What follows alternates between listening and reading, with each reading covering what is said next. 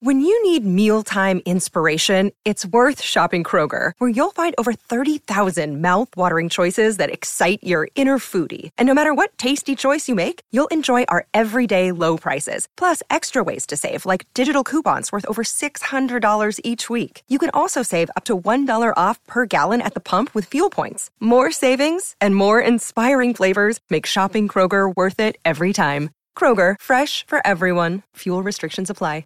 Another day is here, and you're ready for it. What to wear? Check. Breakfast, lunch, and dinner? Check.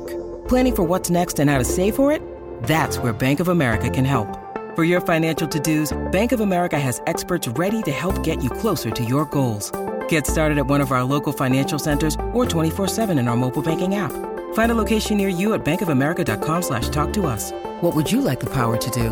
Mobile banking requires downloading the app and is only available for select devices. Message and data rates may apply. Bank of America and a member FDIC. Like a like being a writer but but that's only half of it or a third of it of Right. you I'm also and an idiot. yeah i'm a father i'm an idiot, and i'm a writer exactly. I'm Alex Higley. and i'm lindsay hunter and i'm, I'm a a writer. writer but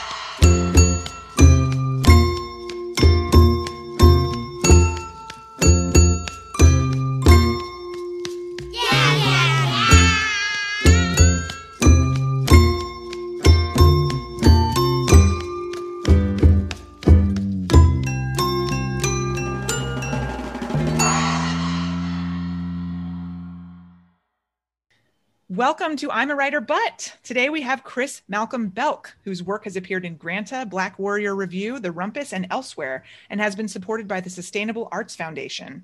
He lives in Philadelphia with his partner and their three young children. Find out more at his website, krysmalcolmbelc.com, K R Y S M A L C O L M B E L C.com. Welcome, Chris. Welcome.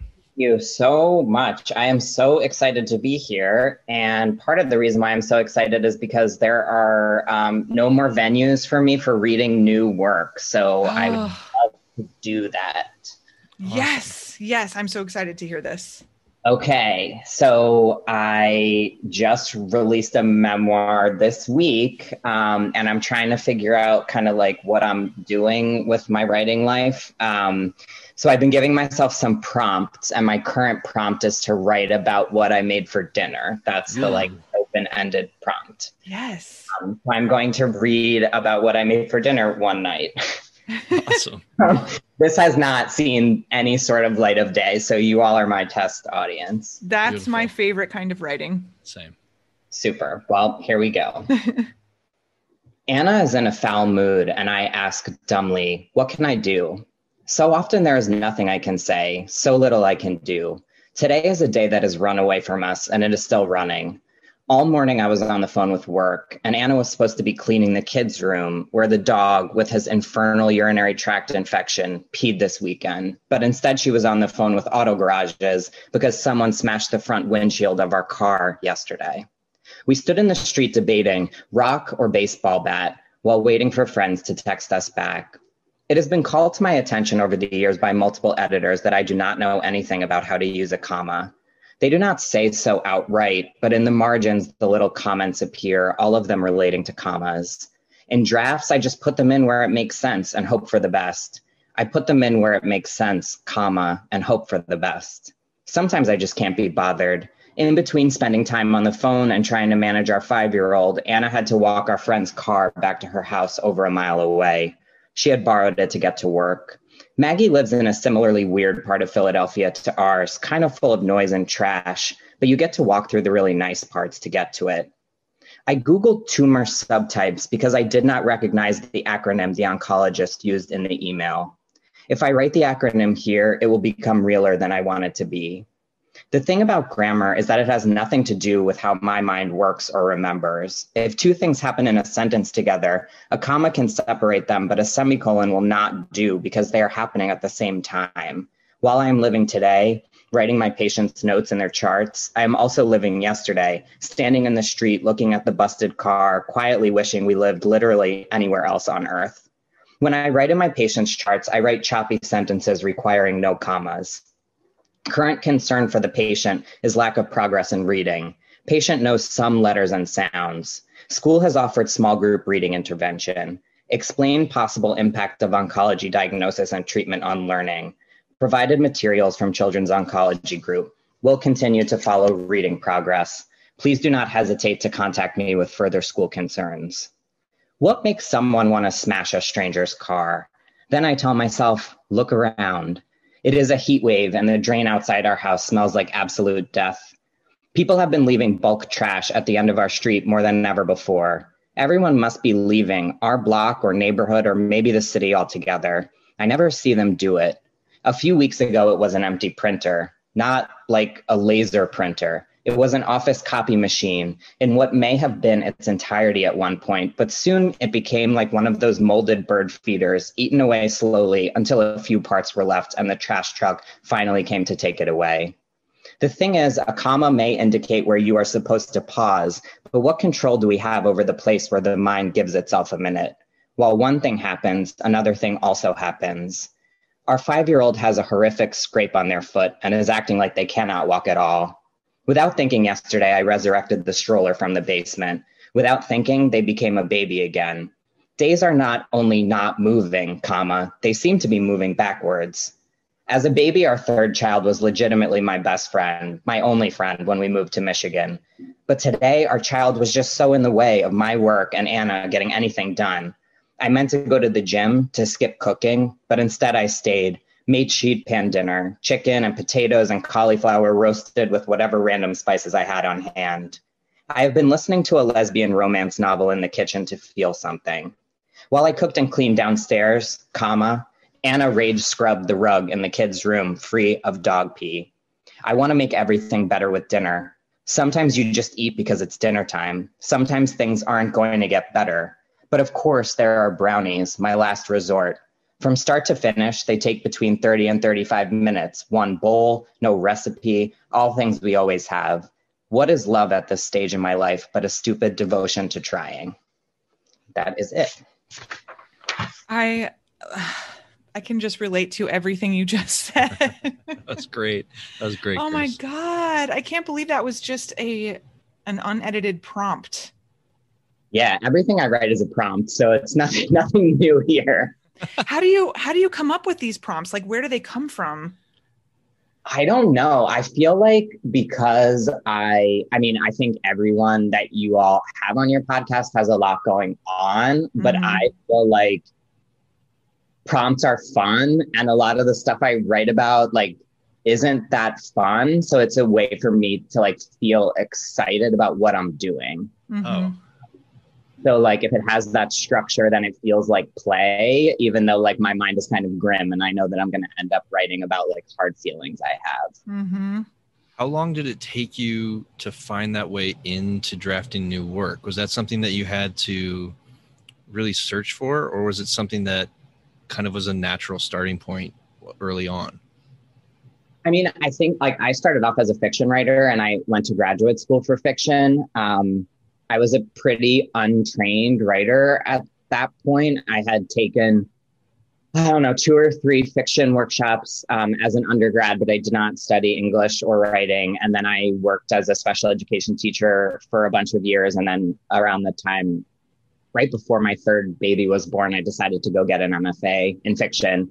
Um, and I was writing these stories that were like extremely long and plotless, like nothing, nothing was happening. And I feel grateful that I got into any schools at all, but it just wasn't working. And I think going to school and being exposed to some more experimental nonfiction and just seeing people do things out of like the truth and I have a boring life. So I feel like I'm writing about boring things a lot of the time. Like I got ideas that other people had done the same thing, like that they were looking at like documents or photos or you know thinking about um, etymology which is like kind of a trope in creative nonfiction that i also use but just just people were like assigning themselves things to do. And I was like, that's something that I know I can write successfully. And I just like started coming up with weird prompts, a lot of which never turn into anything and are horrible failures. But like, that's how I keep it fun.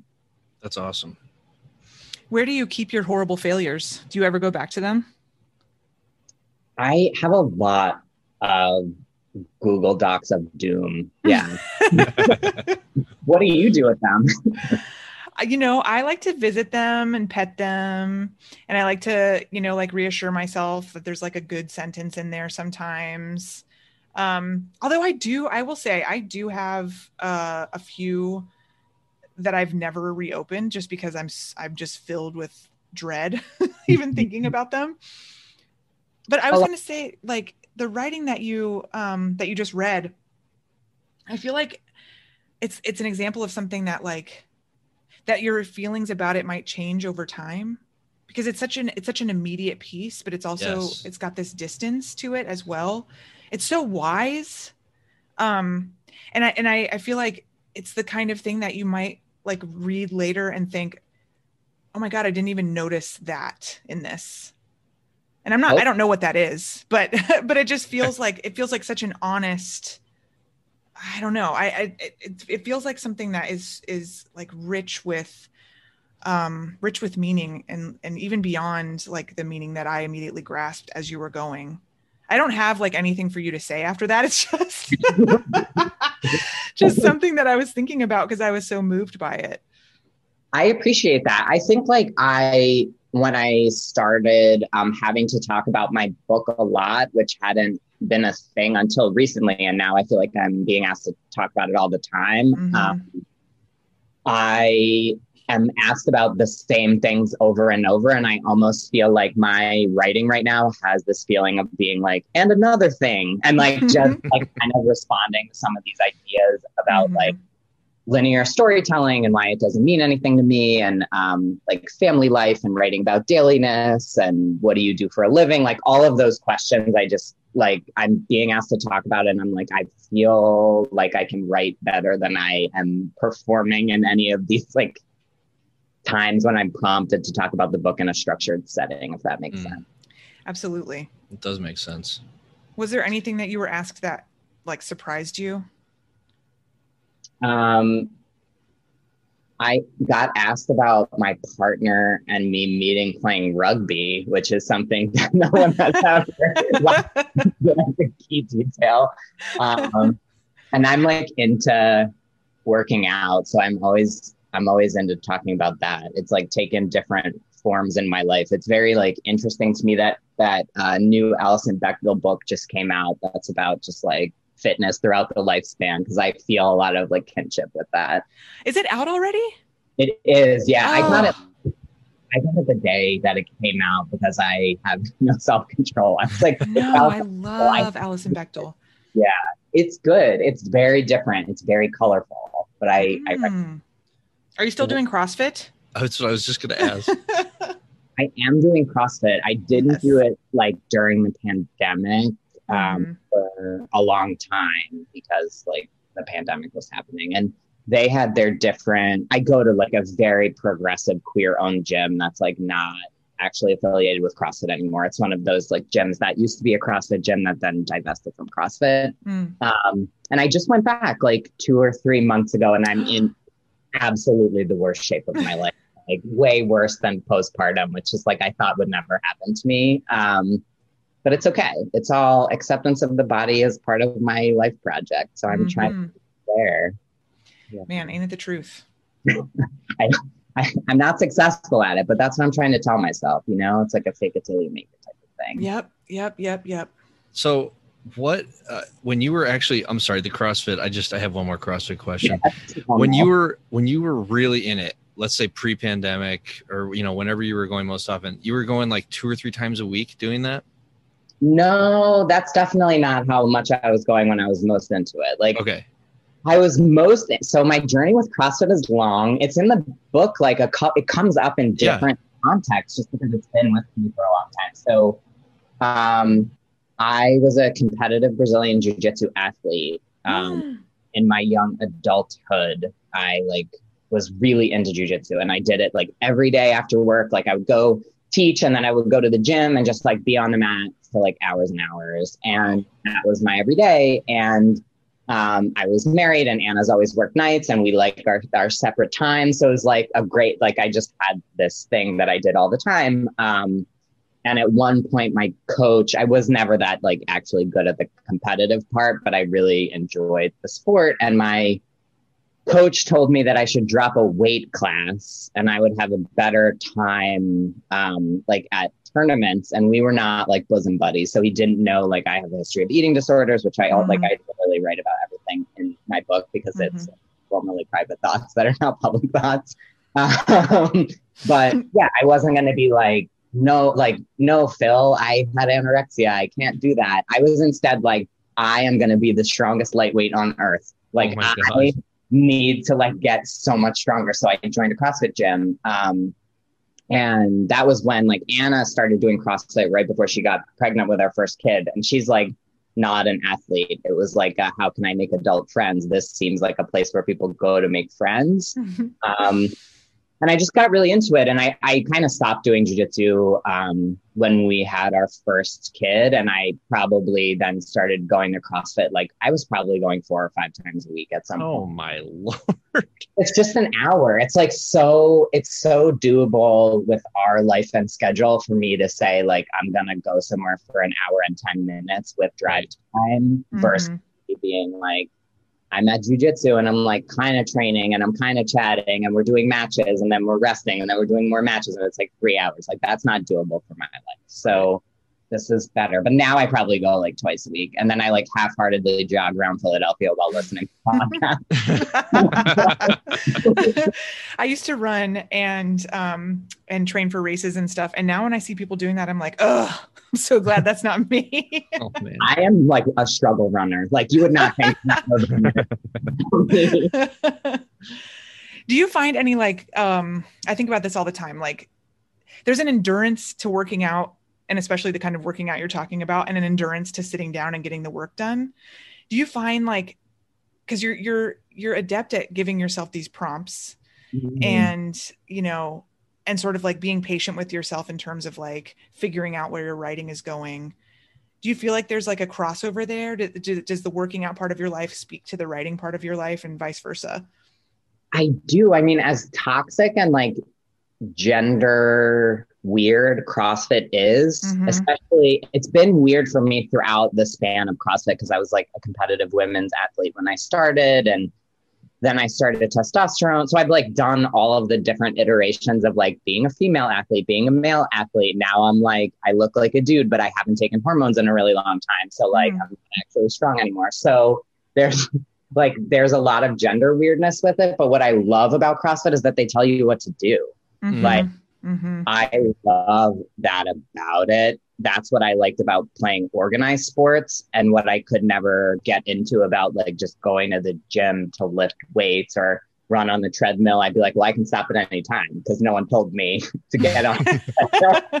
um, that's, I think, why I um, started doing this prompt dependent writing. Even though I'm the only person that I'm trying to please, I'll like set a deadline that I often I'll be like, this contest is open, or like whatever it is at the time, or this journal that I like is opening for submissions. Then I'll just like write to that and mm-hmm. I'll have mm-hmm. the prompt in mind to do. I'm like, like the there's a section in the book that's um a series of flash essays that are all titled by words that first appeared in print in the year I was born. Mm-hmm. That like clearly just a weird made up prompt. Like that's it's like just a conceit that I had, but I wrote that essay. We I had a winter break from school and my kids were off from school and we were really broke. So Anna signed up to work like seven night shifts in a row, like 12 oh hours nights. Oh God. And I was Jesus. like, this is just like such an endurance event for everyone in our family getting through this like winter break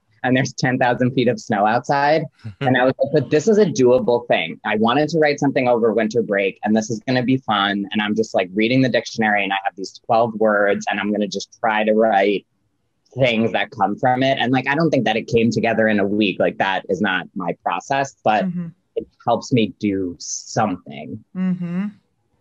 Yeah. It's like keeping it alive, you know, like just always dipping in. Yeah. And I don't, I know that people, um, write just some of the people that I follow on Twitter, their word counts are terrifying to me and their working behaviors are terrifying to me. They're um, lying. Okay.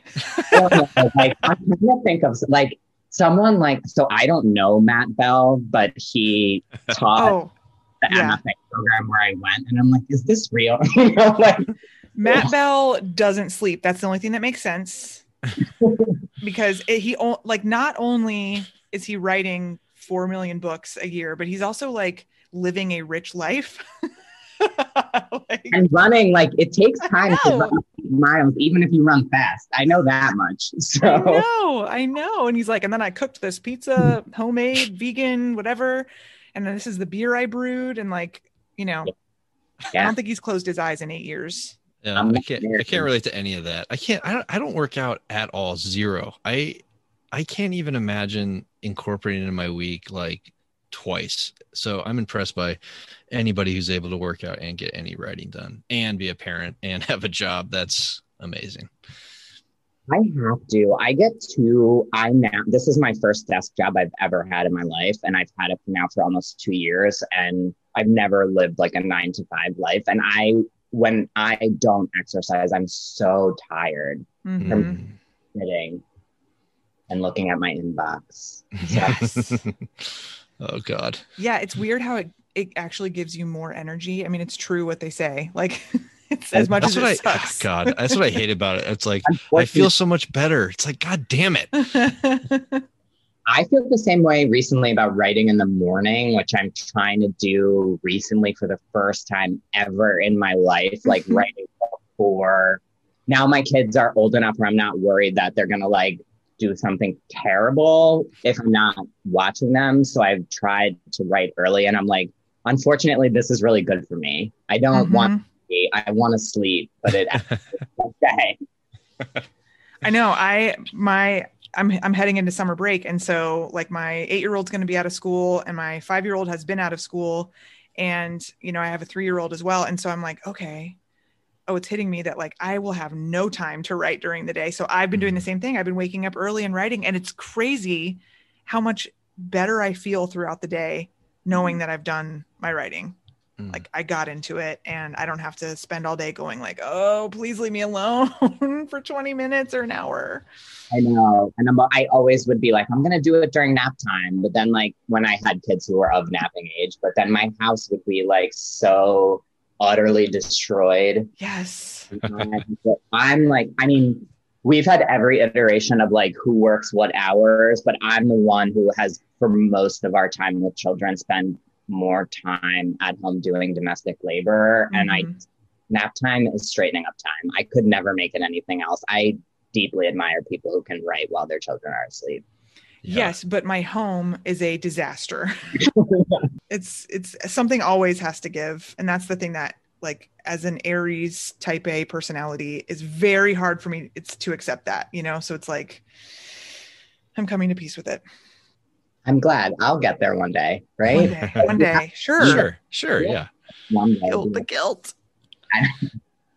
Krys, I was so curious after reading your book about the drafting process because it seemed like this book could have been much longer or much shorter just in in a way where i think it's the right length. It is as it should be. But just it's so rich and you're pulling so much from your own life whether it be obviously the text but the documentation throughout. And it just it seemed like because you were pulling from like some of the most personal stories you have i was wondering if it was it was difficult to know what to what to tell. I don't know. I just I I, I couldn't I couldn't wrap my head around this how personal it was and just how how to edit a piece like this, how to edit a, a book like this.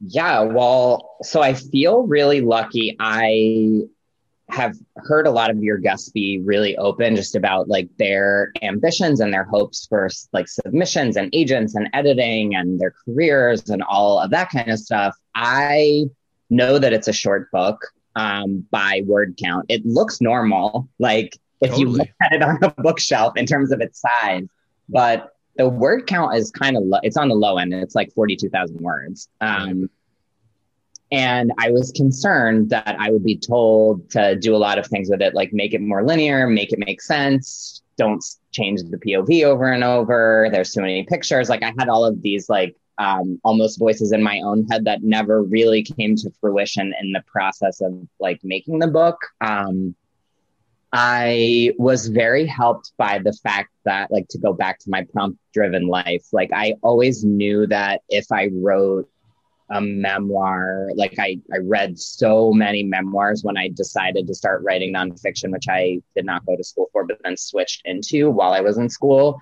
And I was like, I gotta read like as many memoirs as I can to just like start to figure out what they are before I become like an intruder in the genre overnight. um, and I really liked memoirs that had sections like you where you could um, talk about one part of your life or use one form and then you could just like reinvent the way that the story is being told. Like i always was very drawn to that because it's exciting to me as a reader. Um, totally. and was like i was like i'll i could say anything if i have the right form. Like i very much like was it felt a lot less personal and intimate while I was writing it than it did like I know Lindsay you said you are listening to the audiobook like mm-hmm. mm-hmm. that honestly the book was done and when I sat in a studio it it took like one day and then one hour like I did it basically like very quickly mm-hmm. um I was like this is really personal. I just, I uh, yeah. obviously, like a book goes through. Like I did so many like edit edits of all of it over and over again, like with my agent and then with my editor, and then like copy it. Like I did all of the normal processes of editing, but I was so focused on what it looked like and what the form was and how ideas followed each other and where was the research and like I was so focused on the form and the formal play that I almost didn't stop to think like what is in it. Mm. Like I I I don't and I think that for me that's why more experimental forms of nonfiction, whether that's like there's images and you know weird text stuff happening, or if it's just like what I just read is like one of it's just like a mega paragraph, right? Like it's just like all of these things happening at one time and there's not one moment or one thing that's really being explored like that formal play like i really feel like it prompts me to be very intimate in a way that i wouldn't be in other kinds of writing. Mm-hmm. i think that is really the right word because as i was reading this it never felt strange to me. It felt just so intimate. And the you know the way the documentation is presented and then the fact that you know we're seeing baby pictures of you we're seeing baby pictures of your first child and just it it's it was just it felt yeah intimate was really the word. I was blown away by the intimacy because um i guess that's really where my question came from. I'm totally rambling with this krys but i just was i i was thinking as i was reading i could never do this. I wouldn't even know how to do this. I wouldn't know how to begin a project like this. It reminds me of like, you know, I, I talk about constraints a lot because it it helps me get into the work and and it sounds like you know the prompts were helping you get into the work because it helps you focus on the prompt itself or the play that you're you know like you're playing as you're writing mm-hmm. you're having fun and and the intimacy and and your truth is what you take for granted right and so you're almost not even paying attention to like that like you were saying krys you you you know you were saying like I, I wasn't really paying attention to how how personal it was because I was having, you know, I was so concerned with the with the with the the form and the playing and the yeah. and the prompting. And and it's and it's interesting because it's I think a lot of writers um, have a hard time into something they want to write. And and constraints or prompts can help you get there. Right. Well yeah a lot of times i had like with you know the book is in six sections and the first five i would say that the sixth the last section is the most traditional essay out of all of them, um, where it's like I wanted to say a thing and it's like I just wrote it down. Mm-hmm. Um, not that there's not some formal play in there because it's like me and I can't stop myself. So there's like some stuff, but your first five, I think they all have like false versions of themselves that existed before the form actually came to me. Like Oh. I had False always- versions of themselves. Yeah, like where I love that. Are you saying so? Like it's a draft, but it's a false version of itself. because it's not a Oh. draft. It's not a draft if it's not really true. Like Right. like in nonfiction, there are a lot of ways that you could write one thing, and there's the one that's going to get you closest to like whatever it is that you're trying to portray, not like the facts that happen. Because the facts of what happened in the book are extremely narrowly limited. It's a very small number of like actual events that occurred. Like I got pregnant, I had a baby, I moved to Michigan. Like there's just not like that much happening plot wise, but. Mhm. I sat down to write this essay at some point about how I feel about the fact that um, looking at baby pictures of Samson, the baby that I made um, out of my three kids, I only gave birth to one of them. He's the middle one. I had this essay that was very straightforward and um, it was just like words and in order with paragraphs and stuff. And it was about like how I feel about the fact that we look the same, like how how complicated those feelings are for me being like a trans person who has felt alienated from images of myself and then like tried to work on being okay with them and trying to write with them and then um, having this kid who just like got to be the boy version of me you know? Like i was so early on in his life, I was so angry and jealous and had all these like very negative and unhealthy feelings. And I think a lot of parents have unhealthy feelings about what their kids need in their lives. But when I just wrote it straightforwardly, I was like, you're not, you're not getting to it. You're just so Mm. far away from it still. Um, and then I decided that if I wrote like in epistolary style to my mother about how I felt about my baby pictures, like then maybe it would like be more open and honest. And I, I think that it is than Mm. whatever I tried first, which I, I haven't looked at in such a long time, but it's just like a false essay about the same thing. That was my favorite section in the book. The the one addressed to your mother, the epistolary one. That that that one really got me. I Do you feel like the the false version of it was a necessary exercise for you to to write that so that you could sort of see, okay, no, not that? Or I do you feel like it was obfuscation on your part? No, I don't think that. I'm not in a rush to write like tons and tons and tons of books or things. Um, I don't have some of the pressures that other writers do of needing their writing to sustain them financially or get them tenure. I just like I'm a person with a nine to five and I write things. So um, I don't feel pressure to get it right at any particular time. Um, and I feel like for me, the early drafts are necessary because they help me like kind of scout out what the what's in there. Like there's often I'm someone who like can't stop reading about random nonsense while I'm writing an essay. I'll be like, I'm writing an essay about this, but it's actually like about Marie Curie. And then I'll read like biographies and graphic novels. I'll just like go to the library and get all this random nonsense. And like a lot of times I'm like, all right, this whole Marie Curie section needs to be cut out. So then like that doesn't mean that that work was a waste. It just Right. means I I was trying to figure out what to write about, and I eventually found it, and nothing that I did on the way was a particular waste to me.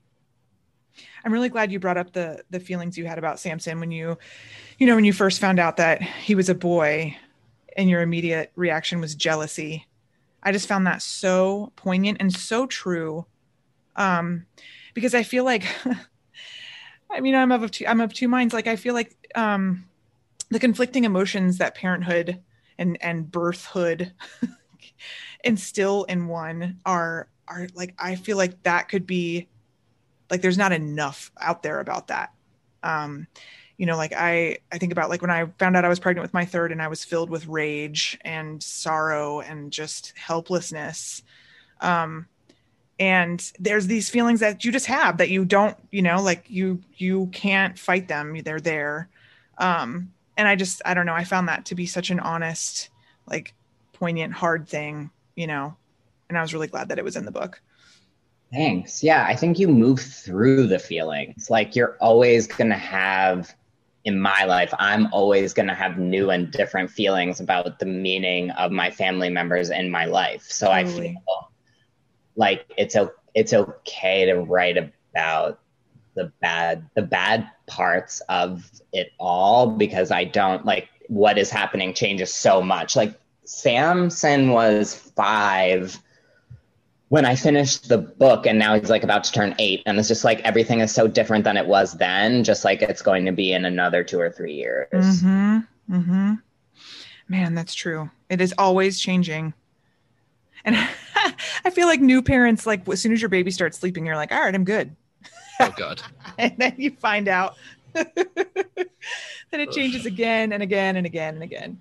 But it is such a profound relief. Like, mm-hmm.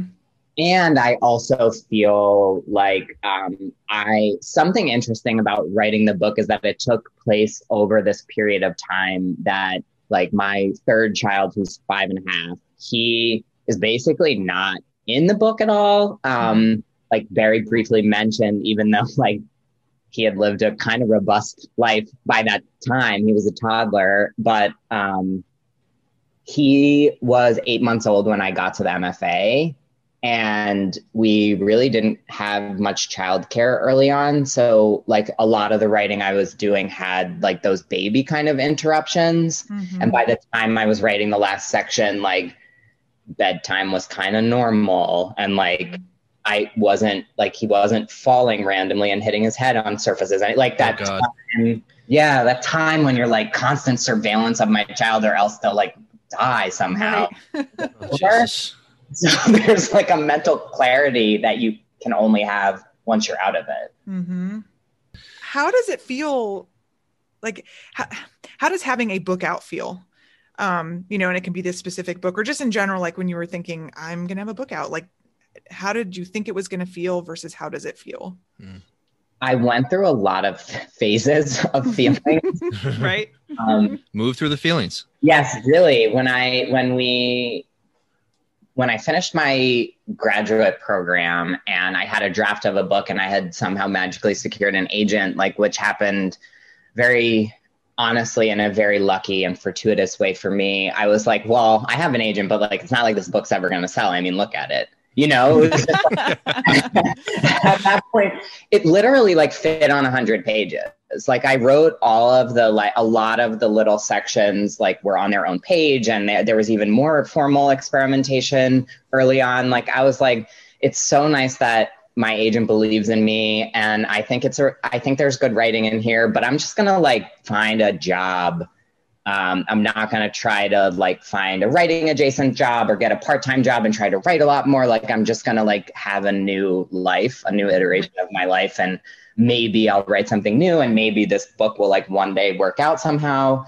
Um, so I got really immersed in a very strange day job that I have um, in a pediatric oncology clinic and um, I had to learn a lot and I had to read a lot and it's a very rigorous work environment and I was it was a new position that I was the first person to be in. So oh, yeah the book sold like 3 months after I started the job. I like I I wasn't I I was sitting at my desk. I didn't I have 3 office mates. Like since covid I've been working from home but um, when I was in the office, and then like they're now back in the office, but my job is like really not site specific, so I, I am going back slowly. Um, my office mates are two social workers and a chaplain, and they knew that I like went to writing school, but I I played it. I was just like, yeah, I was just like bored with my life, and like Anna and I Anna and I like wanted to try living somewhere new and I like wrote a lot of weird stuff and like here's this chapbook that I made and like I'm so glad I did that and I'm so glad that I'm here now at this job. You know, like just very much like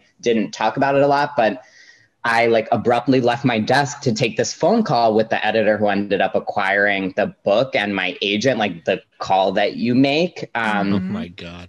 I was like, all right, I'm going to step out for a minute and just like went downstairs to the lobby of the hospital and was just like sitting in a quiet area and just like watching all the patients and families come into the clinic. And um, yeah, then I was like, okay, now I'm editing this book and I'm going to have to dive back into like all these hard feelings that I had. And um, I feel super blessed that I had this distraction of something else in my life Mhm. that was rigorous. Um, Mhm.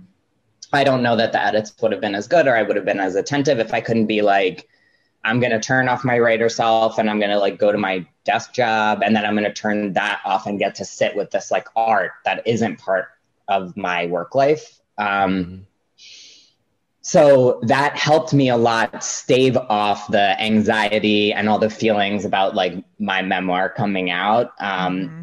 and then I had a very intense spike of doom. like Mm-hmm. Probably like I think when I first I and then you know it's like you think nothing will ever you I think for me I have like major imposter syndrome like almost all writers I know. So I was like, sure, it's gonna be a book, but like it's not like anyone will read it or pay attention to it and like nothing's gonna happen and it'll just be like something that I did once and like that's great. Um, but then the first time I had to do even the most minor kind of like publicity anything, it sent me like absolutely spiraling into Ugh. doom and Oh, Um, so I was just building up for like, wow, that like Anna, my partner's a workaholic, and she like took off publication week. She's Oh wow. it's she was just like, I I have not seen you in this state before. Oh my before. gosh. I don't know Wow. it's gonna be like. And then someone told me that it was gonna feel super anticlimactic, and I had heard a lot of people say the same thing. Um, but I feel extremely blessed and again very lucky that it felt climactic in a very nice way and all of the bad feelings have passed. Um, I just wanted the day to come and be over. It felt Mhm. weird. Like I think everything to me kind of feels like being pregnant, but that you know, it's like I was so anxious and I was like, what's gonna happen? And then once it happened, it was over. Um, Mm. so I feel really glad that Tuesday is crossed Behind out my calendar.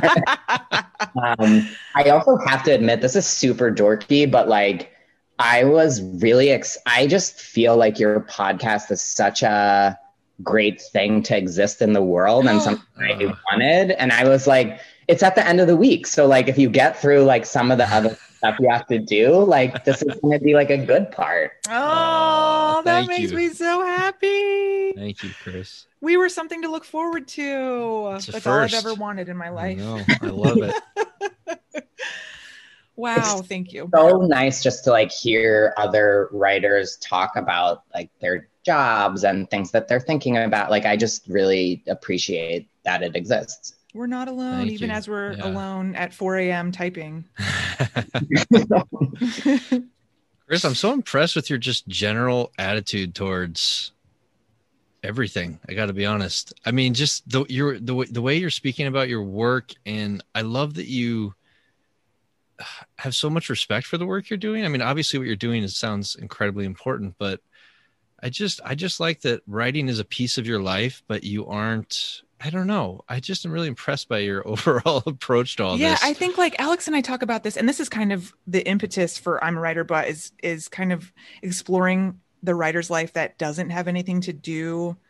i think a lot about um, what it would be like to try to find a job that's either like in the writing industry or like i don't know trying to dip my toe into academia which feels like a doomed enterprise from the Yeah. start any of that and i'm like would i would i struggle with having my entire life be cooked up in this like right so-called writing career that i Mhm. suppose i now have to admit that i have, you know like Mhm. i i might want it one day but right now i'm kind of like i don't know that i'm there yet Mm. Yeah. Do you have ambitions? You know, I, I know you said like I might write another thing. Like, do you have sort of designs on another book or some other format? I don't I I feel like the obsessive pull that this project had on me I don't have that right now. Mm. I have um I just signed up for Scrivener. Ooh. Okay. I know. I I wrote this book in InDesign which is like I Whoa. I know. I don't I can't say I don't recommend it because it turned out okay, but I couldn't like deal with word processing. So I learned InDesign on my oh own. my god. writing the book. I'm sure that whoever designed, like Jordan, who designed this book, was probably like, this fucking guy. yeah, Zach Dodson was talking Yeah, about that too he when he was. was writing his um, Bats of the Republic, and I think the one he's writing now is in InDesign, and and how obnoxious that was for the publisher. So I was just like, every time I hit enter, everything's ruined. I can't Mhm. in Word, I can't do it. So um, I'm not doing that anymore because I don't have like a visual project, but I, I do have a couple of like Scrivener, like like working documents that are like a couple thousand pages long and like one's fiction and one's nonfiction. And I'm just kind of like writing into them and being like, I wish I had something that like had totally grabbed hold of me, but I don't. Um, but I have a totally made up goal of writing seven books in my life. Oh, Ooh. I yeah, it feels like a good number, right? It feels like a good a good number. yeah, It's just a nice it's just a lucky nice thing to say. It's just Mhm. like seven books. All right. I made the fatal error. Like my kids, um, this week they remembered that I am a writer because my, my partner like planned like got a cake and they got like decoration for like when I you know came out of bed on lunch day. Um, and then they have seen it in a bookstore, which they're Oh. Amazing. you know, like it's real, but they're always like, oh, I forget, you know, they'd like literally forget that this is a thing because they're so that I have like a day job that they can't handle the thought that I have other work to do. Oh my god. But yeah, I told them at dinner one night that my goal is to write seven books, and they told me that, well, I've only written one and I'm already 30. so they were like, you should write a six part Oh time travel series. Like, this is ingenious, but I, I cannot do that without your help, guys. Like, I don't know about the time travel genre. Oh my god. Well, that's a little My- daunting because we're almost exactly the same age, Krys, and I know your exact birthday because it's in the book. And seven books is a lot for me. So God, I don't know. I'm just maybe you can take my seven too and do 14. Well, there's this thing in CrossFit where like, you know, you have they have these workouts where they tell you a, an amount of time you have and then they tell you like what you need to do in one round. It's called an AMRAP. It's like as many rounds as possible. So it'll be like 15 minutes, as many rounds as possible of like 10 burpees, 10 box jumps and like 10 overhead squats and then you just like have to do it for 15 minutes. And I have this very serious problem as a not athlete, as a person who attends the gym where I'll I'll set a goal. I'll be like, my goal is to do five rounds. And then if I get to five rounds and there's five minutes left, I just my pace totally changes. the laziest person ever. like the coach looking, because if not, I'm just standing around. Like I I know I have to set a goal that I probably like can't reach unless like I have a, an amazing, rich artistic life. Because otherwise, if I was like, I'll write three books, then like I'll get to three and just be like, that was fun. Check. well, Krys, this was amazing. so fun. Thank you. I appreciate you all having me on so much. Like I said, it was something I was looking forward to. I got to read new shit. I'm so happy. Oh, we are so happy. Your new shit is incredible. Awesome. Please keep going. Keep and I know you will because you're cross-fitting your writing. That's right. AMRAP. I'm AMRAP. trying to AMRAP.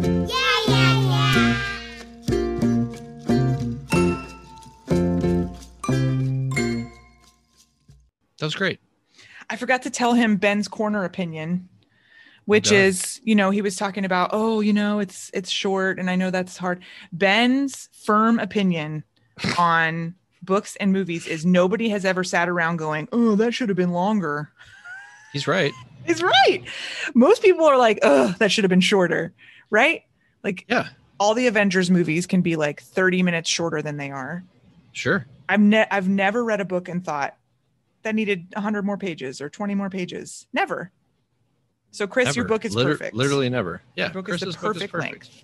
Yes. it it doesn't like it feels the right length. My question was so rambling and stupid that it, it came off like I was not saying it. It really does feel appropriate, but I just remember thinking like if I was trying to excavate my own life for a similar project, which I couldn't do, but I would have no idea how to parse it. I don't know. I just was so impressed by the book. I really was. It makes me think of um, I, I'm sure we've talked about this before, but Paul Yoon's novel, which was like The mountain. five, yeah, which was like 500 pages, and he whittled it down to like 150 pages. Oh, I did not know that was the process with that. Yeah, so it was like a, a process of like extreme honing, you know, like with a small knife Mhm. um, and restraint. God. Um, yeah, and you can kind of see that in in Krys's book too, like. Mhm. And maybe the like the prompt writing really helps with that, you know, it like gets you in, gets you out. right. And I just love the idea of of a false version of itself That was great. and that being different than a draft. It's such a hopeful phrasing. Yeah, Yeah, it's nice. I loved that. So yes, everybody get Krys's book.